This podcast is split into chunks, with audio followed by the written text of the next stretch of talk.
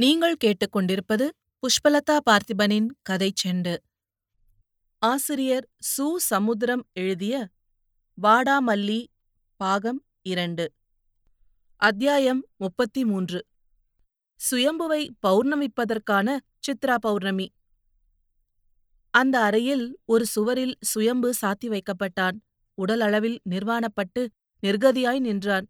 நின்றானில்லை நிறுத்தி வைக்கப்பட்டான்.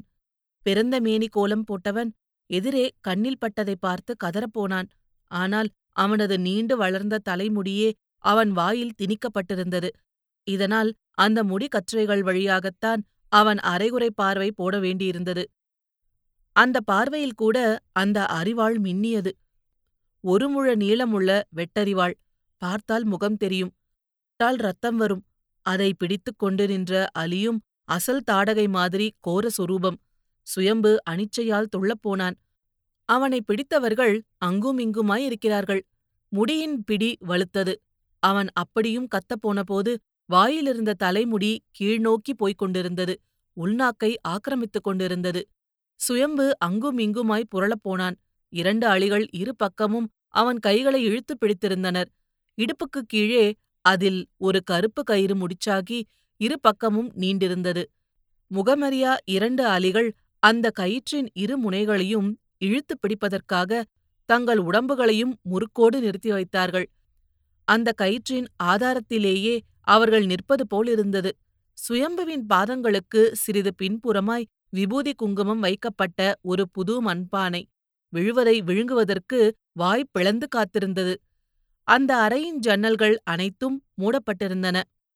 உள்ளேயும் ஒரு வட்டமான சித்ரா பௌர்ணமி மின்விளக்கு எதிர்ச்சுவர் பக்கம் முர்கேவாலி மாதா. சேவல் மேல் சரிந்து நின்றாள். இவனையே பார்க்கும் உக்ர பார்வை. இவனுக்கு குறிவைத்தது போன்ற திருசூலம். பழவகை படைப்புகள்.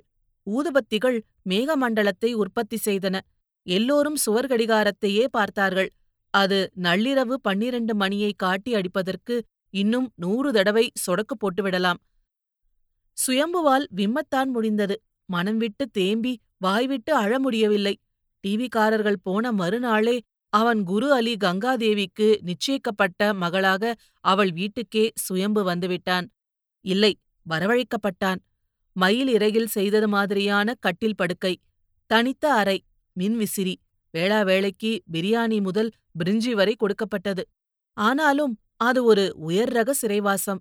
அவனுக்கு பழக்கப்பட்ட எந்த அலியும் உள்ளே அனுமதிக்கப்படவில்லை. ஆனால் கங்காதேவி அவ்வப்போது வருவாள். இவனிடம் தனக்கு தெரிந்த பல மொழிகளிலும் சில வார்த்தைகளை உருட்டிப் போட்டு ஒருவித புது மொழியில் பேசுவாள். ஆனாலும் அந்த பேச்சு செய்யாத காரியத்தை அவரது செல்லமான முதுகுத்தட்டும் கண்ண வருடலும் செய்துவிட்டன. இடையிடையே மகளே நீ இப்ப இருப்பது மாதிரி பலர் இருந்தாலும் நீ என்னுடைய மகள் என்பதாலும் எனக்கு பிறகு ஒருவேளை குரு அலியாக வரலாம் என்பதாலும் இந்த தியாகத்தை செய்துதான் ஆக வேண்டும் என்றாள். சுயம்புவும் ஏதோ அலி சமுதாயத்திற்காக விடுதலைப் போர் தியாகிகள் போல் ஏதாவது ஒன்றை செய்வதற்கு தன்னை ஆயத்தப்படுத்துவதாக நினைத்தான். அவனுக்கு உணவு கொண்டு வரும் சேலா அலிகளிடமும் கையால் சைகை செய்து வாயால் கியா தமாஷா ஹை? என்று கூட கேட்டு பார்த்தான். அவர்கள் தனது தமிழ் படுத்திய இந்தி வார்த்தையை ரசித்தார்களே தவிர பதிலளிக்கவில்லை. போதாக்குறைக்கு லட்சுமி அக்கா பூடகமாய் சொன்ன சொல்லும் பயமுறுத்தியது. இன்று காலையில்தான் அவனுக்கு வெறும் தயிர் சாதம் மட்டும் கொடுத்தார்கள். வழக்கமான பிரியாணி குர்மா கண்ணில் கூட காட்டப்படவில்லை. அதற்கு பிறகு முழு பட்டினி. குரு அலி அவ்வப்போது எட்டி பார்த்தாள். எதுவும் பேசவில்லை. அவனை தூங்கும்படி தொலைவிலேயே நின்று சொல்லிவிட்டு போய்விட்டாள். இரண்டு பேர் அவனை இரவு பத்தே முக்கால் மணி அளவில் எழுப்பிவிட்டார்கள். குளிக்கச் சொன்னார்கள். குளித்தான். பட்டினுள் பட்டான ஒரு மின்வெட்டு லுங்கியை கட்டச் சொன்னார்கள். கட்டிக்கொண்டான் சிறிது நேரத்தில் இரண்டு புது அலிகள் அவன் கைகளை சிநேகிதமாக பிடித்தார்கள். அவர்கள் கண்காட்டிய இடத்தில் கால் போட்டான். அந்த வீட்டுக்குள்ளேயே அலங்கரிக்கப்பட்ட ஒரு முக்கடி அறை. கங்காதேவி தனது அறைவாசல் வரை வந்து அவன் முதுகை தட்டிக் கொடுத்தாள். நெற்றியில் தனது கையை வைத்து முர்கே மாதா என்றாள். அவளுக்காக அவனை நிற்க வைத்தவர்கள் அவளது கண் அசைவாலேயே உள்ளே கொண்டு போனார்கள். உடனடியாய் கதவு சாத்தப்பட்டது. கசாப்பு அலியின் கையில் இருந்ததை பார்த்துவிட்டு கத்தப்போன சுயம்புவை அப்படியே மோதிப் பிடித்து கோழியைப் பிடிப்பது மாதிரி பிடித்து அவன் தலைமுடியாலேயே வாயடைக்க வைத்தார்கள். சுயம்பு கத்தப்போனான் கதறப்போனான் உடம்பை அங்கும் இங்குமாய் ஆட்டினான். இதையெல்லாம் எதிர்பார்த்த மாதிரி கிடுக்கிப் பிடிகள். ஆனாலும் அப்படி பிடி போட்டவர்களால் கூட அவன் கண்களில் பெருக்கெடுத்த நீரை நிறுத்த முடியவில்லை. முன்பக்கமாய் குவிந்த முடிக்கற்றையில் அந்த கண்ணீர் துளிகள் உருண்டு உருண்டு கருமேகம் ஒன்று மழைத்துளிகளை உருட்டிவிடப் போவது போலிருந்தது சுயம்பு எல்லோரையும் நொந்து கொண்டே வெந்தான். எக்கா நீ அப்படி பேசாவிட்டா நான் இப்படி ஆவேனா? அண்ணா உன் காலடியிலேயே காலமெல்லாம் கிடைக்கேன்னு சொன்னேனே. இப்போ ஒரு அறிவால் அடியில துடிக்கேனே. டேவிட் ஒரு லெட்டருக்கு கூட பதில் போடாத நீங்க. ஒரு மனிதனா டேவிட்? அட பாவி வஞ்சகி நீ பச்சைமா இல்லடி கொச்சையம்மா. என்ன டில்லிக்கு விரட்டாம விரட்டி இந்த கோலத்துக்கு கொண்டு வந்ததுக்கு நீதாண்டி காரணம். அடே குருவலி உன்னை நான் டிவியில உலகறிய செய்ததுக்காடி என்னை இங்க கொண்டு வந்து அடைச்ச? இருக்கட்டும் இருக்கட்டும். உயிரோட உன்னை பார்த்தா மொத வெட்டு உன் தலைக்குதான் எனக்கு ஒரு அறிவா கிடைக்காமலா போகும். அப்பா அம்மா நீங்க ரெண்டு பேரும் தான் என் நிலைமைக்கு காரணம். உங்கள அப்படி கூப்பிடுறதே பாவம்.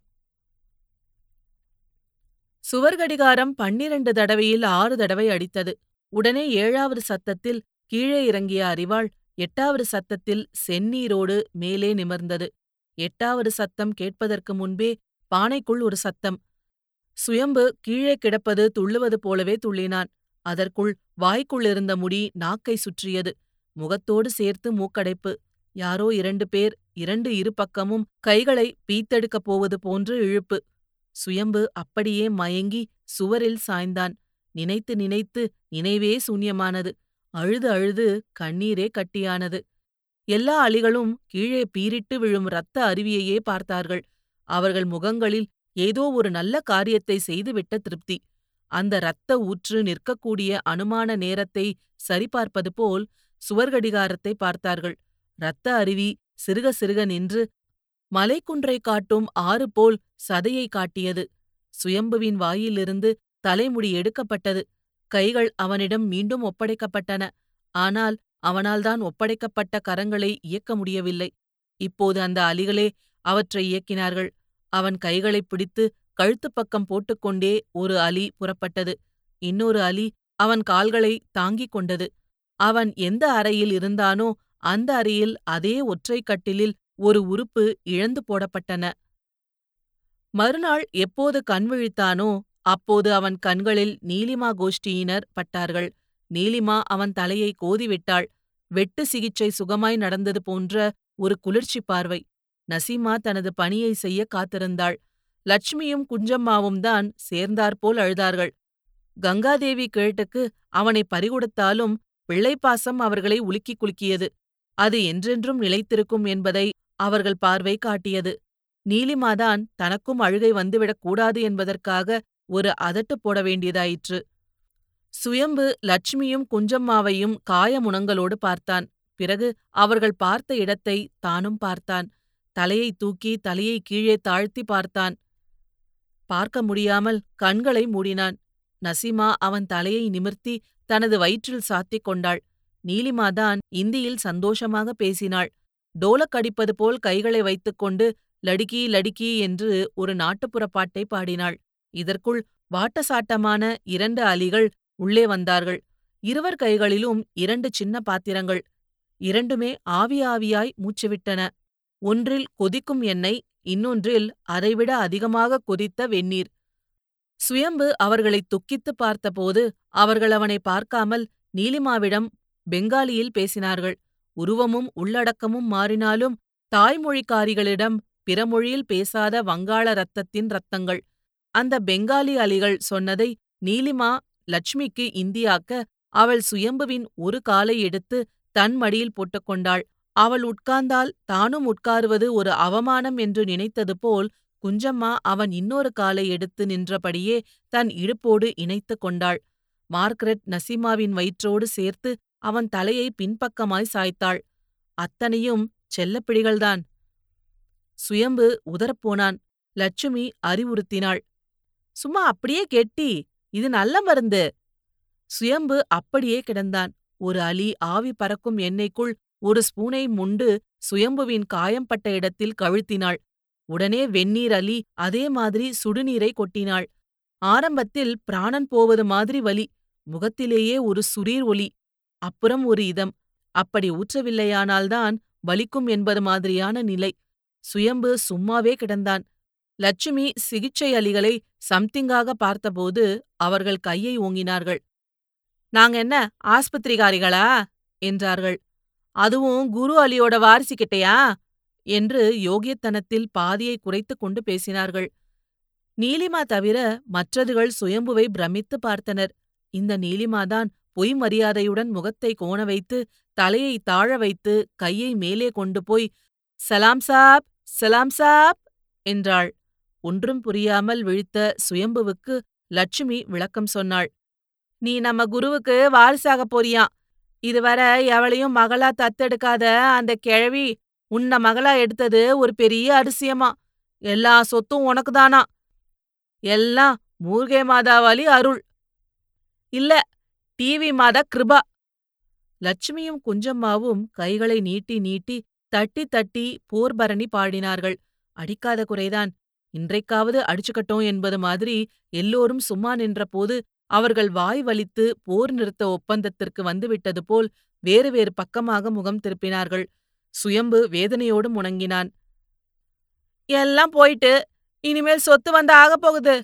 விளக்கு மாற்றுக்கு பட்டு குஞ்சலம் கட்டின மாதிரி கழுதைக்கு முத்துமாலன்னு பேர் வச்சது மாதிரி. எங்க அக்காவை விட எந்த சொத்து ஒசத்தி? அவளே எனக்கு இல்லாம போயிட்டா? பள்ளிக்கூடத்தில் முதலாவது வண்டும் வாழ்க்கையில் பின்னால் வந்தாச்சு. லட்சுமியால் தாழ முடிந்தாலும் குஞ்சம்மாவால் தாழ முடியவில்லை. அதிவேகமாய் திரும்பி அவன் பக்கமாய் குவிந்து கண்களைத் துடைத்து விட்டாள். நீலிமா விவரம் புரியாமல் விளக்கம் கேட்டாள். லட்சுமி விளக்கியதும் நீலிமா முகம் திருப்பினாள். அழ வைப்பது தவிர அழுதறியாத நீலிமாவை அப்படி பார்த்ததில் நசீமாவுக்கு அதிக அழுகை வந்தது. வங்காளத்தில் பள்ளியில் படிக்கும்போது பாட்டென்ன பேச்சென்ன பரிசுகள்தான் என்ன வங்காள லதா என்று பட்டம் வாங்கிவிட்டு இப்போது ஒரு தெருப்பாழகியாய் உள்ளுக்குள் ஒரு பிச்சைக்காரியாய் ஓலமிட வேண்டிய நிலை. இதை பிரதிபலிப்பது போல் மார்க்ரெட் இயேசுவே இயேசுவே! என்றாள். மயான அமைதி. ஒவ்வொருவரும் இயற்கை கொடுத்த சுமையை மேலும் கனமாக்கிய பெற்றோரையும் மற்றோரையும் நினைத்து பார்த்தார்கள். மனத்தை பின்னோக்கி நகர்த்தினார்கள். அந்த வைத்திய அலிகள் கூட அந்த மயான பார்வைக்கு கட்டுப்பட்டது போல் சிறிது இடைவெளியாய் நின்றுவிட்டு மீண்டும் எண்ணெயையும் வெந்நீரையும் மாறி மாறி ஊற்றினார்கள். சுயம்பு துக்க உணர்வோடு பார்த்தான். நீலிமாவின் கையை எடுத்து தனது கழுத்தில் சுற்றிக் கொண்டான். திடீரென்று எல்லோரும் எழுந்தார்கள். குரு அலி கங்காதேவி ஒரு தட்டோடு உள்ளே வந்தாள். அதில் இரண்டே இரண்டு காய்ந்த ரொட்டிகள். இதே மாதிரியான கோலத்தில் அவளை பார்த்தறியாத சேலாக்கள் அவள் பக்கம் ஓடிப்போய் அந்த தட்டை வாங்கப் போனார்கள். ஆனால் அவளோ ஒரு தலையாட்டு மூலம் அவர்களை நின்ற இடத்திலேயே நிறுத்திவிட்டு தன்னை பார்த்து முகத்தை திருப்பிய சுயம்புவை பார்த்தே நடந்தாள். அவன் கால் மாட்டு பக்கமாக உட்கார்ந்தாள். அவள் பார்த்த பார்வையில் எல்லோரும் வாசலை பார்த்தார்கள். சிகிச்சை அலிகளும் காலி பாத்திரங்களை காட்டிவிட்டு போய்விட்டார்கள். புறப்படப் போனவர்களில் லட்சுமியின் கையை மட்டும் பிடித்துக்கொண்டு கங்காதேவி மற்றவர்களை போகும்படி தலையாட்டினாள். சுயம்புவை பார்த்து பேச பேச லட்சுமி அதை தமிழாக்கிக் கொண்டிருந்தாள்.